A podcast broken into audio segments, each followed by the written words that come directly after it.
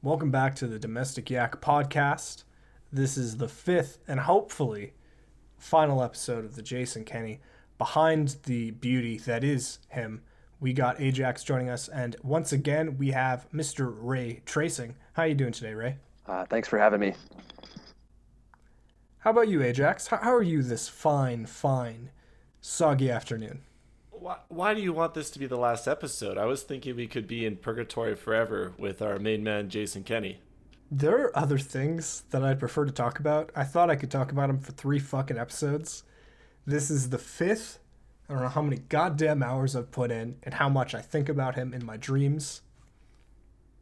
Um, you know, it's funny because we created our podcast and we did not tell people that we were a political podcast, but if you keep up like this, people are gonna be like, you have to change the category of your blog of your podcast because it's it's clearly political. We're doing a lot of political talk. I don't want to be known as a political podcast, but being an Albertan and being locked inside and having this man's fucking face in front of me all the time kind of just comes naturally that he's on my mind. Last You know, we left uh, off, Hey, Ed, at least he doesn't go to Hawaii on vacations and pre-record videos. Oh god, who did that? So people did that. Uh, I think it was MPs out. didn't that, didn't they? Uh, it, I think it might have been the people out east. I think it was uh, Ontario. I know that we have some uh, some MPs that have gone away for holiday vacations when we've been recommended not to travel. There's a current The Lethbridge. Yeah, there's a Lethbridge MP. There's a current uh, teacher that has given it as a challenge to say to the Edmonton MPs to put to show a picture of them in their riding over Christmas break. The only MPs that have followed through that are NDP MLAs who have not left the country or left the city to vacation. But let's get into how we got here in the first place. Last we left off, Jason Thomas Kenney had just won the progressive conservative vote by 75%. Spending only a measly $1.5 million, he managed to just narrowly win the nomination. Strangely enough, all female and people of color candidates were bullied out by quote unquote supporters of another candidate. Now it's March of 2017. Kenney begins to formulate a plan to merge with the Wild Rose Party. Two days after being elected the leader of the PCs, Kenney starts a meeting with Brian Jean. Brian Jean, who cares? Leader of the Wild Rose to unite the parties. Brian Jean, unlike Kenney, has a degree and has lived in Alberta as a citizen. After moving to Fort McMurray at the age of four, Brian eventually got his Bachelor's of Science in Portland, Oregon, Master of Business Administration, and Bachelor's of Law degrees in Gold Coast, Australia, eventually wrapping it all up and getting his law degree at the University of Calgary. So, just barely on paper, we can see that Brian Jean has a bit more of a formal education and hasn't been in politics his entire goddamn life. They announced the leadership race in July of 2017 after a merger was ratified and finalized. They got everybody that attended to vote on it. I think it was 95% participation, or sorry, 95% agreement that both parties would join and that they would have a united conservative party. However, they needed to pick a collective leader. So naturally, both Brian and Jason declared their candidacies, and there were two other party nominees that were declared. Doug Schweitzer, longtime PC party member, called for corporate tax and a change in personal income tax, trying to make it so if you make over $100,000, you have an increased personal income tax. People like make less than 100,000 have a reduced. He seemed a bit a bit more of a moderate conservative. He wanted to eliminate the carbon levy and he wanted to gre- decrease the salary of public sector workers who are making too much. When asked about his status on social issues, Doug said that Albertans are socially moderate, citing that gay straight alliances, diversity, and the inclusion of women in politics are nonpartisan issues. Little did, he know that he was running against Jason Kenney. There's one more addition to this uh, this race that happened one month after it was announced. Jeff Callaway, formerly president of the Wild Rose Party and senior investment advisor. Do either of you guys uh, recognize the name Jeff Callaway? I think there's a rusted piece of shit just outside Calgary called Calaway Park. Uh, so let's dive into his entry into this race. Now I'm going to put on my allegedly hat for the remainder of this character intro because Again, this is alleged. Something out of uh, shitty House of Cards. A lot of uh, reporters really love being like, this is like the Calgary House of Cards. Allegedly, three conservative activists met at a Timmy's in August, and they were there to discuss, discuss Jeff's candidacy. Now, the three people are Mark Hudson, a, constitu- a constituency board member, recording this conversation secretly, and a married couple, Wendy Adam and Udo Adam. In the tape, Wendy can be heard saying the following Jeff is going to run a serious campaign, but the reason that we're running Jeff as a serious campaign is because Jeff will be able to say things about Brian Jean that Jason Kenney cannot. Wendy admits that this is her in the recording.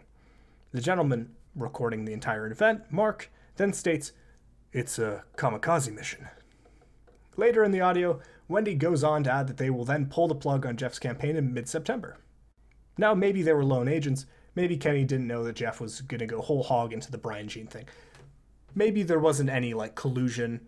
Maybe it was just this is the strategy that some lone actors are doing. Absolutely wrong. Both Kenney and Callaway's campaign actively kept communications open with each other, allegedly. Giving talking points and negotiating their strategy, this was uncovered by the CBC, a trove of communications between the two individuals and the two campaigns. I'm going to quote from CBC here. The leaked cache of documents show Kenney's campaign provided Callaway's team with resources including strategic political direction, media and debate talking points, speeches, videos, attack advertisements, all aimed at undermining Kenney's main political rival, Brian Jean. Jeff's communications director for the campaign later confirmed that Callaway's withdrawal was something that was necessarily negotiable.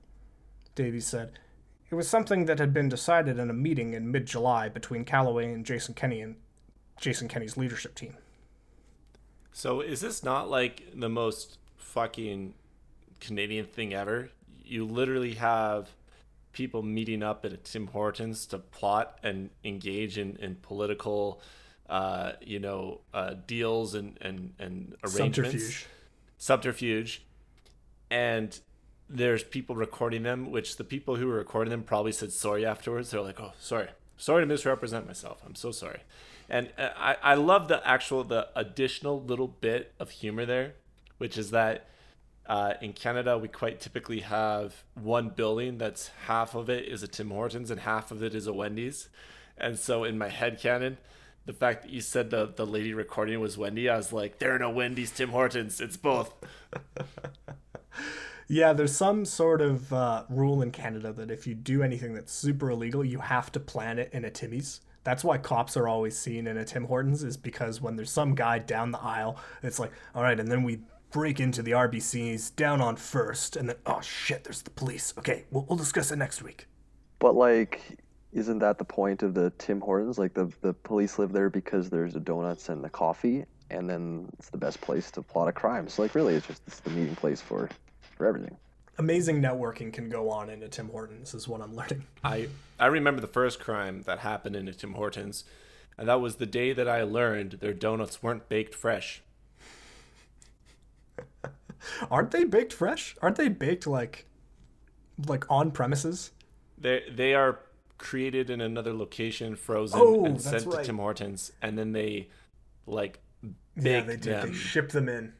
They ship yeah. them in by like the the truck full. They are not artisan. They are not artisan donuts. They do not have uh, hardworking Filipinos handcraftingly creating each dollop of cream. That's not happening. There's very special instances where they bake them on site, but that's for like really large locations, uh, is what I remember.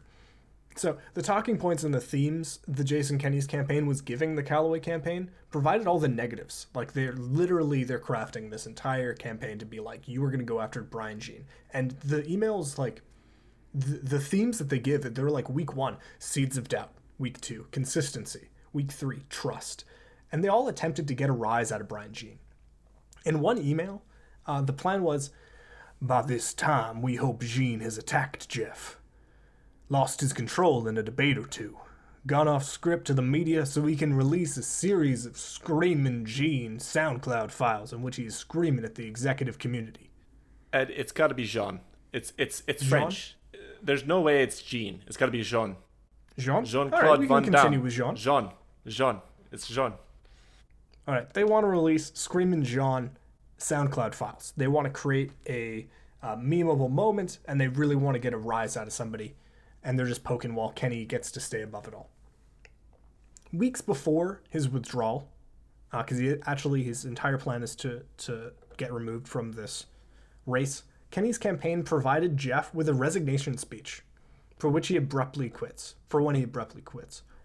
When asked about this, Jason can be quoted as saying, All I can tell you is that the campaign that I ran was in full compliance with all the financial and legal requirements. That's really like strange. Whenever you ask someone if they did anything wrong or they did they did like a specific course of actions, and they go, "Well, all I can tell you is that I did everything perfectly to the letter of the of the fucked up law. Like I did this precisely, took advantage of the system, and I knew that I was doing it the entire time." That's that's like asking somebody if they engaged in like uh, sexual relations with a child, and they reply back, "I I only did things that were in accordance with the law." Like, oh my gosh, what do you what do you mean? Like that's that's Why didn't terrible. you just outright say no? Yeah, yeah. Uh, yeah, I think when they ask Zuckerberg uh, if he if he did anything wrong, and they go, he goes, "Well, I did everything legally," and they're like, "That's the wrong thing to say in this situation." So apparently, like- Jeff also wasn't Kenney's first choice to be a kamikaze candidate. He then tapped the UCP MLA Derek Fildebrandt earlier that summer.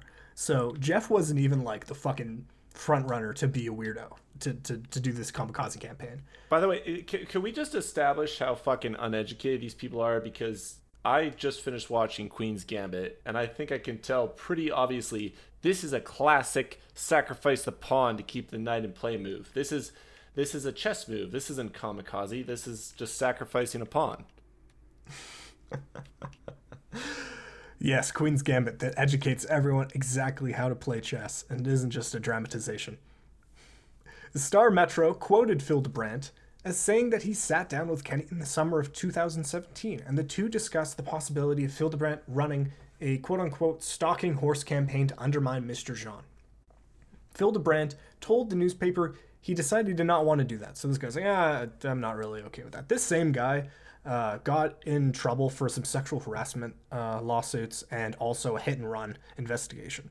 So this isn't the most like upstanding guy, but he gets contacted by Jason Kenney's team, and he's like, "Oh no, that's really fucking sketchy and stupid. I'm not going to do that."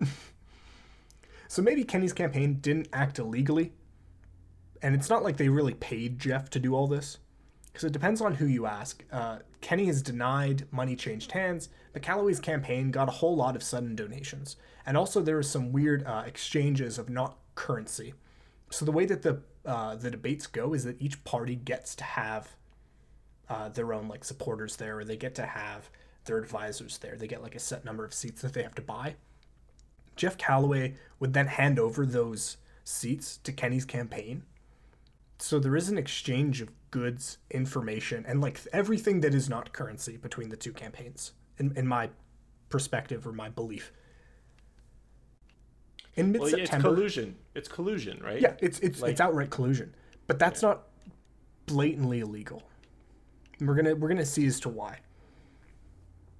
So in mid September, close to when Jeff's supposed to drop out, there's a need extension of the campaign, and therefore more funds are required. They didn't really imagine that it would take this long for Brian Jean to like not fly off the handle. Jeff told one of his supporters about a businessman who could funnel corporate cash into the campaign. This was illegal. They could get 50 odd thousand, hand the money out to straw donors, and then they'd hand the money back to the campaign, who in turn paid the party of the UCP uh, their contestant fees. So Jeff Callaway's team needs to pay the party at large blank amount of money. Magically, he finds somebody to fill his to fill his pockets in an illegal manner. So Ed, you've got like reputable sources for all this. You actually found hard facts that says like there was this exchange of money. They were trying to do this illegal shit, and and all this happened. So, uh, the record, the planning and the recording of creating a kamikaze campaign has been recorded by journalists. There's interviews of people admitting it, um, and there is. We're going into kind of the facts. The exchange of money wasn't from Kenney's campaign to Jeff's. Jeff and a, another member found a corporate donor and then they funneled money illegally. This has been confirmed by the ethics commissioner uh, when we get to that. So they all of a sudden lead. And there is talk between the two campaigns that Jeff Callaway goes, We need money to the Kenney campaign. And then days later, not like the next day, not the next hour, so I'm not really, I'm just speculating here. And also, this is alleged because I don't want to get sued. Then he finds a, a venue or an avenue to get paid, to get money for his donate for his campaign, and he does th- does so through illegal means, and he does be found guilty of it by the ethics commissioner of this election. So it is proved and it is confirmed. All the things that I'm talking about have been confirmed by third party sources that you can find down below. It's just whether or not Kenney did anything extra that has not been proven. So Ed, are, were you suggesting that the money that went to Callaway's campaign eventually funneled into Kenney's? Well, it was funneled into the UCP because they had to pay they had to pay the party as a whole entry fees and contestant fees. So Callaway did something illegal that would make him more of a pawn than he already was because he was being a sacrifice just to take out yes. Jean. And then he also like illegally acquired money that went to the UCP, but of course they weren't able to prove any of this till after the fact, I'm guessing. Yes. So essentially Kenney directly was aided potentially by this money you could say that indirectly, Callaway staying in the party longer allowed him to be at more debates, allowed him to be uh, a continued frontrunner, and to garner support and take away from Brian Jean's. Yes, you could. And this is this is for the the UCP election or the federal election. UCP which... election. This isn't even okay. like the the the general election that's going to be happening in the following year. Right now, they're just kind of fighting amongst themselves about who gets to take the NDP on because it's pretty much guaranteed that if you lead a conservative party, you're just going to win. Like you don't really and need to do anything. Is the conservative party still splintered with the Wild Rose right now, or has it already been unified? This has been unified. So this is the PCs and the Wild Rose have agreed to unify. Now they need to pick a leader amongst themselves. And they want to have forward thinking politics. They want to have kind of like a socially moderate uh, policy and Kenney says that he's going to do stuff like that, but he doesn't really do it at all. He just makes himself the leader and then says, okay, screw it. Now you guys are all going to follow me and we're going to do what I say. So it's speculated that due to Kenney and Jeff's over involvement in each other, that either they knew of this illegal activity of Callaway's campaign or they aided in drumming up the money. That's that's speculation. Kenney's campaign stated that due to the nature of their election, ra- uh, which was a ranked ballot, that these communications were perfectly normal. It's similar to how sketchy some national conventions are in the United States, how Jason Kenney has taken some lessons from our American counterparts and kicked up a notch. Like, imagine if it came out that Biden was working with other nominees in 2020 to purposefully destroy Bernie Sanders' campaign. Or if it came out that Biden was instructing Kamala and Elizabeth Warren what to say and when to drop out there was speculation, but still it wasn't confirmed. Like I think that would have been an entirely different beast if that was the lead up to this election. If you had email records of people telling uh, Pete Buttigieg, who's now getting rewarded uh, for Secretary of Public Transportation, if there was records of saying when he's going to drop out to take nominations and votes away from Bernie, and how to attack Bernie and, and how to do all these things, people would be up in arms because that's just unfair collusion. Even though it's not the exact same voting system. It's not a ranked ballot, but still, when people drop out, they throw their support behind other people. They give away their nominees, so it is ranked to a certain extent in these conventions. It's it's like the equivalent of playing Monopoly, and when you're getting down to it, and you know that there's only like one of your buddies is going to win, or the other guy at Park Place is going to win, and you know that you're going out of business, so you just totally throw the game by selling all of your properties and all of your money to the guy in second place for a dollar because the rules of Monopoly say that you have to trade at least one dollar.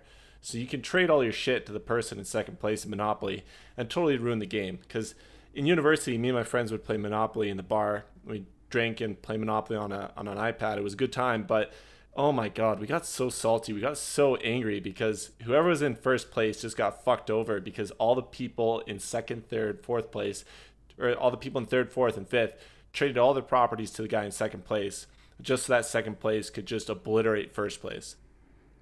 Yeah, and It's the same not thing. against the rules, but it's unsportsmanlike, undemocratic. It's very unfair to the people that work to be where they are. Yep. Now I'm going to quote from a Maclean's article in March 2019 as we get into what Callaway did to Brian to destroy him in the election. Emails also suggest that several of Callaway's videos and attack ad graphics, all aimed at Brian Jean, were actually produced by Jason Kenney's staff and then sent to the Callaway camp. So they're exchanging like legitimate digital services. It's not like, hey, run something that looks like this. They're like, oh, here, use this. We paid someone to make this for you. They continue. Davies said that the camp, uh, Callaway and Kenway staff operated hand in glove uh, with regard to various other aspects of the campaign. I was in constant communication with Matt Wolf and Blaise Boehmer, both members of the Jason Kenney team, in relation to attack ads, graphics, preparations of various speeches that Jeff Callaway was to deliver from start to finish. Literally, his launch speech to his debate prep attack lines to his final speech endorsing Jason Kenney. Davies said, whether it was the content being delivered to me or me running content to Jason's team, the collaboration was definitely a two way street. So this is now this like very important manager going, oh yeah, there was entirely collusion the entire time. Like it was like really direct, fundamental, fundamental interaction. Like it wouldn't have worked the way that it worked if we didn't work together. Watching debates, it appears that all Jeff Callaway wants to do is cite that he knows Brian Jean pers- personally and that he's going to do a bad job. Like, that's all I really get from watching these videos. Brian Jean uh, calls for unity among the conservative caucus, and Kenney begins his campaign of like an us versus them mentality with the rest of Canada, citing equalization payments and building pipelines, which is something that Brian Jean now, nowadays, is like strongly in favor for. He's looking to divide Canada. He wants Alberta to secede from the Federation, Confederation, and uh, I'm not I'm not a really big fan of him, but still, it's a little shady how this is all going down. The Alberta Election Commissioner fined Jeff Callaway's campaign and corroborators over two hundred thousand dollars, uh, and he was removed uh, from the campaign. The investigation uh, was suspended by Jason Kenney to see what any further involvement there was between Jason Kenney's campaign and Callaway's. So they get to a point where two hundred thousand dollars had been levied against, and they're conti- they say we still need more time to continue this investigation to see how he corroborated and what else happened besides the drumming up of illegal funds. And then Jason Kenney, who's now in power, goes, "Hey, no, you, you can stop that. It's fine. You've already charged him enough money. You don't need to look into any more of our politics or how things are going." Which is a conflict of interest. But after this, there were three candidates: Brian Jean, Kenney, and Doug Schweitzer, who really didn't matter that much. The election is held online and via telephone balloting over the course of 56 hours. No idea why that is. Probably has something to do with it being two full days and three uh, work shifts, is what it encompasses. Jason Kenney wins with a great deal of margin 36,000 votes and 61.2% of the popular. This is a one person, one vote system. Uh, all the people voting are they just members of the UCP? Like, can I be a member of the UCP and, and vote in this election? If you're a paying member of the UCP, yes. So if you uh, buy, uh, yeah, if you buy membership from them, then you can vote in something like that. This is a total of 58,000 people. Keep in mind, this is supposed to be representing over 600,000 people who voted in the previous election. So the only people that are actually members versus who vote for them is less than a, a tenth of a percent.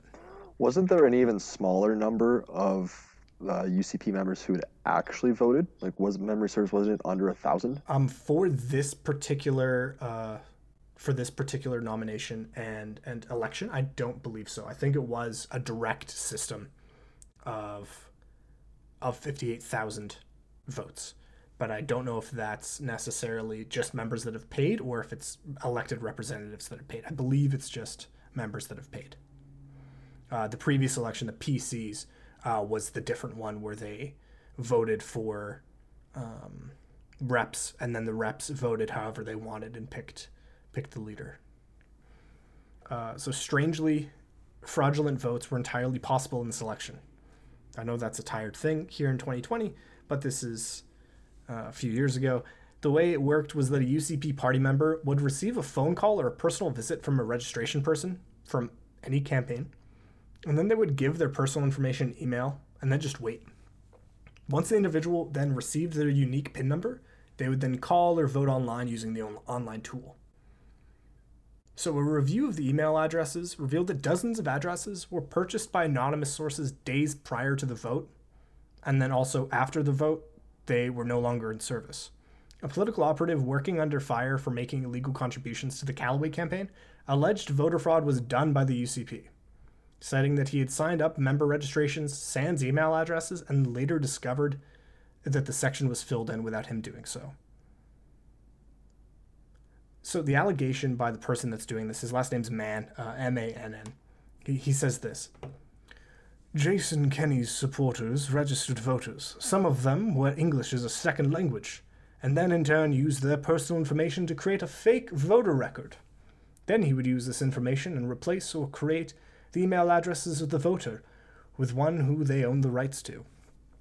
So they show up at some nice man's. They had a very specific example where they went to uh, a gentleman's a gentleman's house. I believe they, they just left him anonymous. They called him Raj. People show up. They say, "Hello, Mr. Raj. We're here to register you for the UCP." And he goes, "Well, I'm not really like a member." And they go, "No, you're going to be a member. Just it's ten bucks. We can do it right here." And he goes, "Okay, sure." And they go, "What's your information?" They write all the stuff down. They uh, write everything. They get his email address. Then Raj never hears back from the UCP ever again. And surprisingly enough, he had voted in the election. Even though Ooh.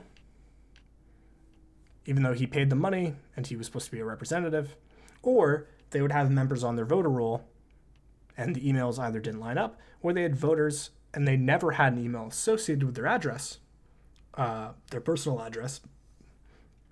And then all of a sudden they now have a new email that is at a really weird domain name. So, is there an oversight or committee that's supposed to manage the UCP? I, I'm hazarding a guess that the government of Canada isn't actually administrating the internal voting system for the UCP. Uh, Is it based on the UCP's own standards for their own organization? Yes. It is the UCP governs themselves because it's an internal election. So it's not up to uh, it's not up to much restriction based on what the provincial government. It's just like Oh, you so just have a could just club of people that are hanging out. It's not really like a it's not essentially that uh, the people that are doing this are are like actually getting public office. Like if Jason Kenney wins this, he's just the leader of a party and he's not actually in the legislature yet. Like he's yeah, just so this could their just boss. this could just be totally corrupt. Like this could just be five ways to Sunday fucked up and corrupt, and nobody's ever going to investigate it or change it because it's a special boys club. It's a gentleman's club. You got to get admission to it, let alone to even find out if it's corrupt or not. See, it's strange, but it is someone's job to ensure that they're not corrupt, but it's up to that person and the committee that they represent how diligent they want to be. So, we're going to we're to go into this a little further because it gets a little bit more sketchy. Jason Kenney's campaign would then allegedly, and for the love of God, this is alleged, I have no proof. Please don't send a Hungarian death squad to come find me, Jason.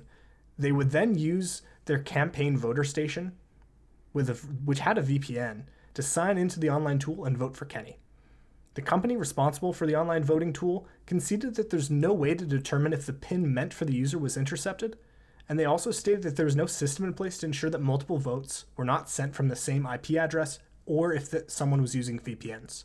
So they go, "Oh yeah, we don't know where we don't have anything put in place that like blocks people from voting from another country or or anywhere else. Like we don't really keep track of that sort of stuff." See, this is interesting because they weren't allowed, per the election's uh, rules, to have more than six votes from a single IP address, or there would be foul. So this means that even without a VPN, someone could vote six times if they had six pins, if they just so happened to generate whatever they did. Remember how I said that campaign uh, Kenney's campaign had a voting station? According to Kenney, every campaign had one, and according to Brian Jean, only Kenney had one. In addition to that, for a voting station to work, a VPN was necessary. Like you needed, if you wanted to go against, if you wanted to follow the rules, this single machine couldn't be used to file more than six votes. So if you had a voting station where hundreds and hundreds of people can show up and take time out of their day for some reason they don't have they don't have a personal computer or a telephone, then they can vote at this voting station. The election rules also outlaw, outright banned this process. Like they said you're not allowed to have one. And to quote the rules, there will be no UCP organized in person voting locations. The UCP election rules stated leadership contestants and constituency associations will be encouraged to help all electors to vote, regardless of where the electors vote. Sorry, where the electors live. Ah, so, that's pretty fucked. Some election Yeah, so- happened. Go on. Um, I think Ray and I are can speak a little bit about the voting station because it, it's essentially, uh, I would assume, a computer. It's running an operating system of some so, sort, and I can understand why it might require a VPN to work because a VPN gives you an encrypted connection. It has SSL. So if you had a, a voting station that didn't have an encrypted connection, that would be a joke. It would be like asking for somebody to hijack the packets or hack into it and, and change the data. So I, I would imagine an SSL VPN would, would be mandatory, but there's no distinguishing between whether it's like a client VPN or it's a site to site VPN. Uh, Ray, any thoughts on that? Well, one can kind of assume that they're using a client VPN, which is not going to be correct. A client VPN is often used for privacy and masking your IP address. The only practical reason I would see that they would need a VPN for would be if they actually wanted to put all the voting machines on the same network by actually making it as a virtual private network between all of the voting machines. But that's not the case. They set it up under an anonymizer VPN. That's not that's not no bueno in my mind. Yeah, it's not necessarily like a brand new voting machine that you imagine when you're like, oh, uh, in the United States, they have these big, bulky, massive computers that are designed for this. A voting station just means people with a fucking laptop that's open only certain hours out of the day, and nobody knows what happens in the middle of the night. So, in some fantasy world, which I'm definitely not saying perfectly happened, some people that support Kenney could just sit there all night and vote if they felt that they wanted to, and nothing could stop them. That is bad. That is a blatant chance to create uh, uh, voter fraud. You said there was no restrictions on like IP address and that kind of thing. Were were there restrictions on the time when votes were placed? Yes, it was 56 hours. No, but like sorry, like the, the, the time of day. So like could somebody have voted Nope. at three in the morning? At any time, at any time during the night in Alberta, you could have voted. That's not good. They wanted to make it extremely accessible, uh, but they don't feel like it's necessary to disclose what time of day all the votes came in, or how things went, or where the IP addresses came from. Uh, now the people that are in control of the ethics commissioner are also in control, uh, are also the people that won. So anything that you could you could land, you would have to get Kenney to say yes, let's look into it. Um, when the CBC tried to do an investigation of their own, they found that there was a lot of uh, off email addresses, and any like small scale investigation found that there was plenty of people that voted that never said that they had voted or even registered as UCP members or weren't aware of the process. Do we know what percentage of UCP members voted and what their historical numbers are? So, like in the United States, they have not the best voter voter turnouts, and I, I can only imagine that some sort of similar statistic would apply to UCP voter turnouts. So I haven't been able to drum up their uh, voter rolls because that's private to the to the party. Yeah, they don't they don't disclose that. No, no, that's uh, that's a list of, of a lot of, of a lot of personal information, and it should be kept under some lock and key.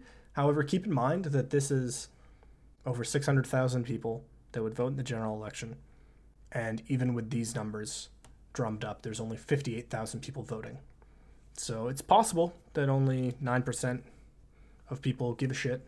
It's also possible that only like one percent give a shit, and then they can inflate the numbers to as much as they want and no one will be wiser, right? Because they'll have that same argument. They'll go, "Oh, well, only ten percent voted, so there's clearly no voter fraud going on here." So now Jason Kenney is the leader of the official opposition after winning that vote, and he can now wet his supple chops once again to take over the province in the next general election. But he doesn't have a seat in legislature, so how is he going to get elected? Find out next time. I just did a quick Or Google, this time. Find out this time. and Jim Prentice received 23,000 votes for the leadership. So it appears that twice as many conservatives showed up this round. When you said it was about 50, Oh wow. It was fifty-eight thousand total, so twice almost as many triple. showed It's 23,000 for Prentice. God. And so that was for the PCs. That was for the, the Or that is was for Jim the- Prentice uh, in 2016 for the PC Oh, leadership. that's just great. is there any good reason to indicate why there would be higher voter turnout, why there would be more votes? Were they highly div- divisive people that had different ideas? You know, did they Well, do they more were scared about the NDP. Well, they were scared about That's the what they NDP, but you've also got like the list of all these people who voted with air quotes. Uh, you just described, you know, some people Mm-hmm. who had no email addresses but emailed in their voter log.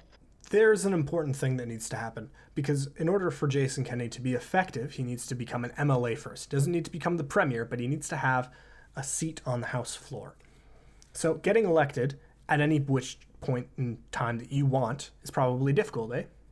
Actually, it's super easy, barely an inconvenience. He gets an MLA to just step down, and then Kenney gets to run for a by-election in his area and wins over 75% of the vote. As that, uh, as that, uh, he's the only conservative in the race, and also this specific district has been uh, conservative for a very long time, and it's a guaranteed win. So, who was this MLA, and does he have ties to Kenney? Yes, every single member of the UCP has ties to Kenney. They all blatant. They are all in favor of him. They are all like he is their boss. Um, and I didn't write down the MLA's name because I didn't think it was necessary to to point out him and shame him. It was probably just someone that they didn't like that much, and they went, "You're gonna resign, or else." Uh, possibly, allegedly. I'm not alleging anything because I don't want to go to court.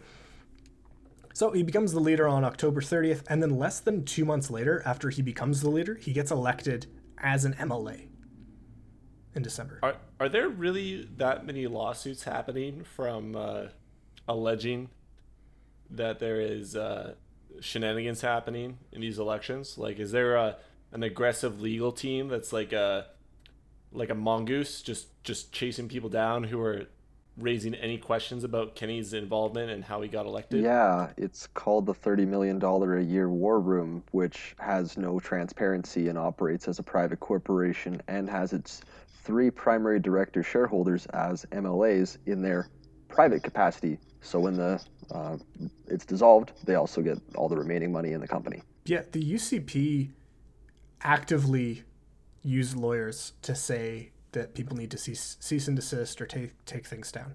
So I'm not alleging anything. I'm quoting what other people said, which is within my rights until Jason Kenney may or may not choose to take them away. The Western Confederation of So- Alberta will probably not have free speech laws. Yeah, probably going to limit our ability to protest, which they already have, which we're going to get into a little bit soon. But going into the next year, the UCP hold their first convention, their first AGM since being formed, and it's a wonderful year. It's a wonderful time. And now that they have their new ruler, um, I found uh, some some interesting write-ups. Uh, one by Maclean's, which thought it was really important to mention that he lost 60 pounds in six months. So like, good job, Jason. Like that's difficult to do. Like fucking round of applause for, Well, for I losing mean- some weight.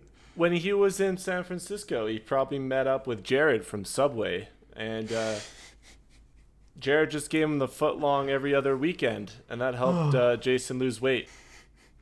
I love being a parody podcast and doing lots of satire. This convention had some interesting outcomes, uh, like getting parental consent for abortion and any invasive medical procedures, and letting pa- parents know if their kids join uh, GSAs. Uh, do you guys remember what uh, GSAs were? Yeah, that's the the Gay Straight Alliance. You know, where people who in high school and junior junior high, you know, you have friends and you're just you're, just a community. There's there's no harm or foul in that. But at the same time, I had friends in GSAs who had not yet announced their um, sexuality to their their parents or anybody else in their lives, and so having a bill where the teachers are in, encouraged to oust the kids to their parents. I didn't like that very much. No, neither did I. Gay Straight Alliance previously known as the Theater Club, and then the Acapella Gl- Club before Glee made it fucking mainstream. Those pieces of garbage. Anyways, little people, aka children, wanted a club where its explicit purpose was to be supportive of one's own sexuality, which is a perfectly normal thing. And guarantee that there's at least one place in a school where a kid that's trying to figure their life out has a place to shoot the shit with other kids that are also like in a supportive environment. Maybe the teacher that's understanding about the situation. Like, kind of just a place to hang out. Anyways, like Ray said, you can get outed to your parents, especially if you're unsure about it, or if you're trying to start a club. Personally, if a kid or teacher thinks that it's the right thing to do to create a GSA in their school, it's more than likely fucking needed. Like, I don't, in a perfect society, go around and being like, you know, I just need a safe space where me and my bros can shoot the shit and talk about straight things like football and beer. Like I'm not, I don't need, I don't have that. I don't, that doesn't cross my mind. So if someone says I should probably need this location, maybe they need it. Yeah, and Ed, if I remember correctly, you were the captain of the chess club in your school, and nobody outed you to your parents as a fucking nerd. Is that correct? Um, I wasn't captain. I was, I believe, vice. I, I, I wasn't president or vice president. I it was very it was a very tumultuous time for me to not be in the leadership of the chess, Chess club. But I did start a club. I, I made a fictional literature society. I made like a little. Uh, it was, it was, it's, it's a little gay. It's a, we talked about like art and uh, projects and books and stuff like that. And it was just a place to hang out and like have a good time and be open and accepting and talk about fiction, which is Ed. everywhere. Thank you for telling us that on your own terms. Uh, when asked about these new resolutions and how it impacted Alberta politics, Kenney responded masterfully with So, this is everybody's voted on this as the representative of the Conservative caucus. This is the will of the party. This is how Kenney responds to the will of the party. Guess what? I'm the leader. I get to interpret the resolution and its relevance to party policy. So he just outright says, I don't give a fuck what my supporters say because I don't have to say that that quiet part loud in front of all of you. I can say that I'm going to do it to them, and then I can turn around to the public and say, wow, that's really assumptive that you think I'm going to adopt such a backwards policy about GSAs and the following thing, which he then subsequently changed a bunch of laws about, which we'll touch on that a little bit later. But he exactly did what his party wanted to do. But when asked about it, he was like, oh, don't make an assumption that I'm going to change the rules just because my my constituents told me to. That's not that's not how I, re- I I represent. I'm a free thinking individual. I represent the party. He pledged for a war footing against, criti- against critics of the oil sands and pipelines, doing his best um, magician impersonation. He dangled economic policies in plain view while ignoring social issues or his opinion in the, uh, or his opinion on them in the background. He really managed to make it all about the economics of Alberta, which weren't doing too well. To quote uh, Kenney, we will set up a fully staffed rapid response war room in government to quickly and effectively rebuke every lie told by the green left about our world class energy industry, Kenney said.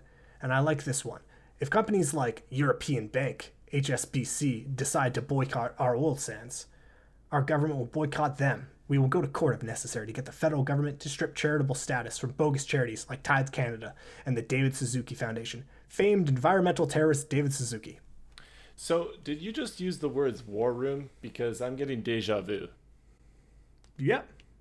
This is the creation of the war room and how it's going to uh, be used to better interests and definitely not waste taxpayer dollars. Because conservatives don't waste money, they're conservative. Aren't propaganda machines typically only a weapon of dictators? They're used quite often. They were really uh, strongly promoted by dictators. A guy named Goebbels was really in favor of them. Uh, and so was Stalin, Hitler. uh, some people under the uh, the Communist Party of Russia. Yeah, it doesn't look good. It really doesn't look good. Um, to be fair, there is like some there is some uh, difficulties that we have in the international community and how our uh, how our oil is viewed. And it, it is it is biased and it is supported by other people. So we do need to combat that in a certain aspect, but not to this fucking level. Now, Ed, that entire section that you were talking and reading about, I didn't hear anything about oil. I just heard talking about GSAs and, and special interest groups. Like, it sounds like he had this idea for a war room and then just decided to change what the focus was so that it would get approved. Like, maybe I'm missing something. No, but- he did have he did have a stance that was uh, talking about we need to combat lies told by the green left about our world class energy industry, uh, and saying that if uh, banks boycott us uh, or decide to boy- boycott our oil sands, then we'll boycott them. We'll get the government to boycott them. So he's trying to create this collective bargaining machine and propaganda machine to ensure that we can't get bullied around on the world stage in regards to our oil production and our oil like standard.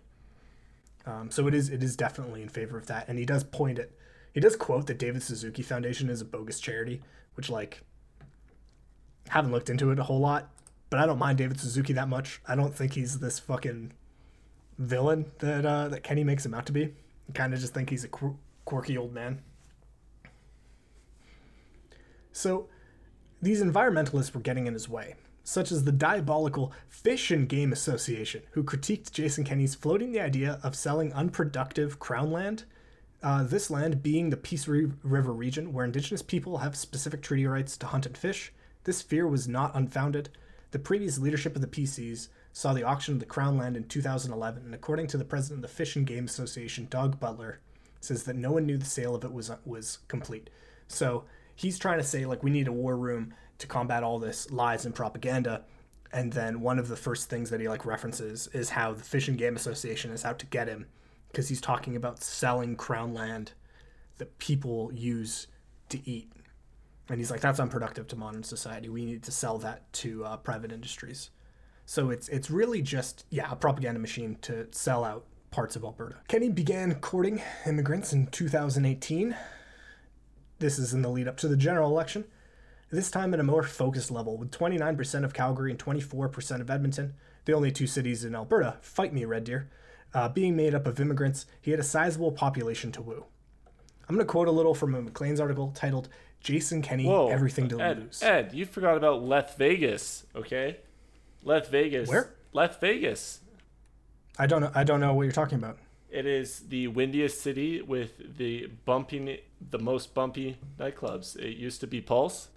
Pulse is uh, retired and dead now, uh, but I heard that there was another club that uh, took over. Wait, Pulse, like the the nightclub shooting?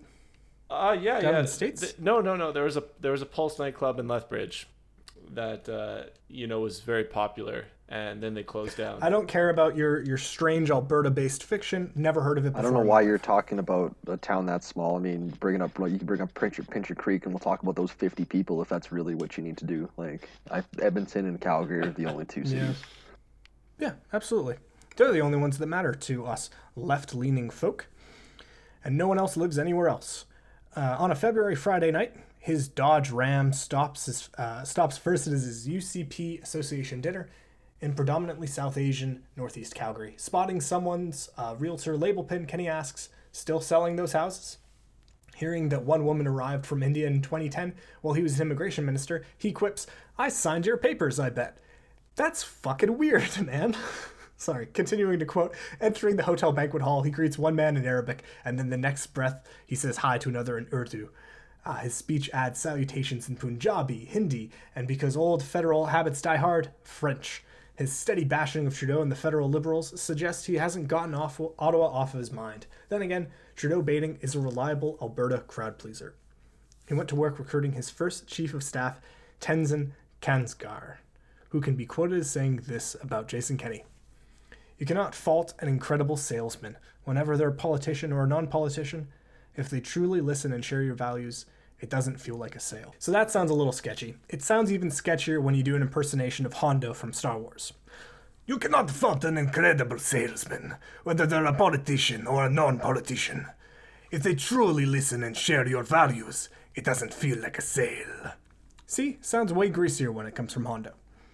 Kenney does have a way with words, saying this about the then in power NDP government as tax raising, debt quadrupling, job killing, accidental socialist government. Notley's response was calling him the UCP's job killing, climate denying, gay outing, school cutting, health privatizing, backward looking, hope destroying, divisive agenda. So that's what things have resolved down to. In final in the final live debate, Jason Kenney's opening remarks included asking if Albertans in early 2019 if their lives were better compared to 2017. Stating that for far too many, the answer was no. With unemployment being uh, numbers being higher, bankruptcies increasing, he talked about the increase in addiction, crime, mental health challenges, all under NDP rule. To be fair, unemployment did go up, went up from 5.9 to 6.7 over the course of four years. However, in just eight months, under Kenney's control, this is pre COVID, so this is before anything had collapsed. This number also went up from 6.7 to 7.3%.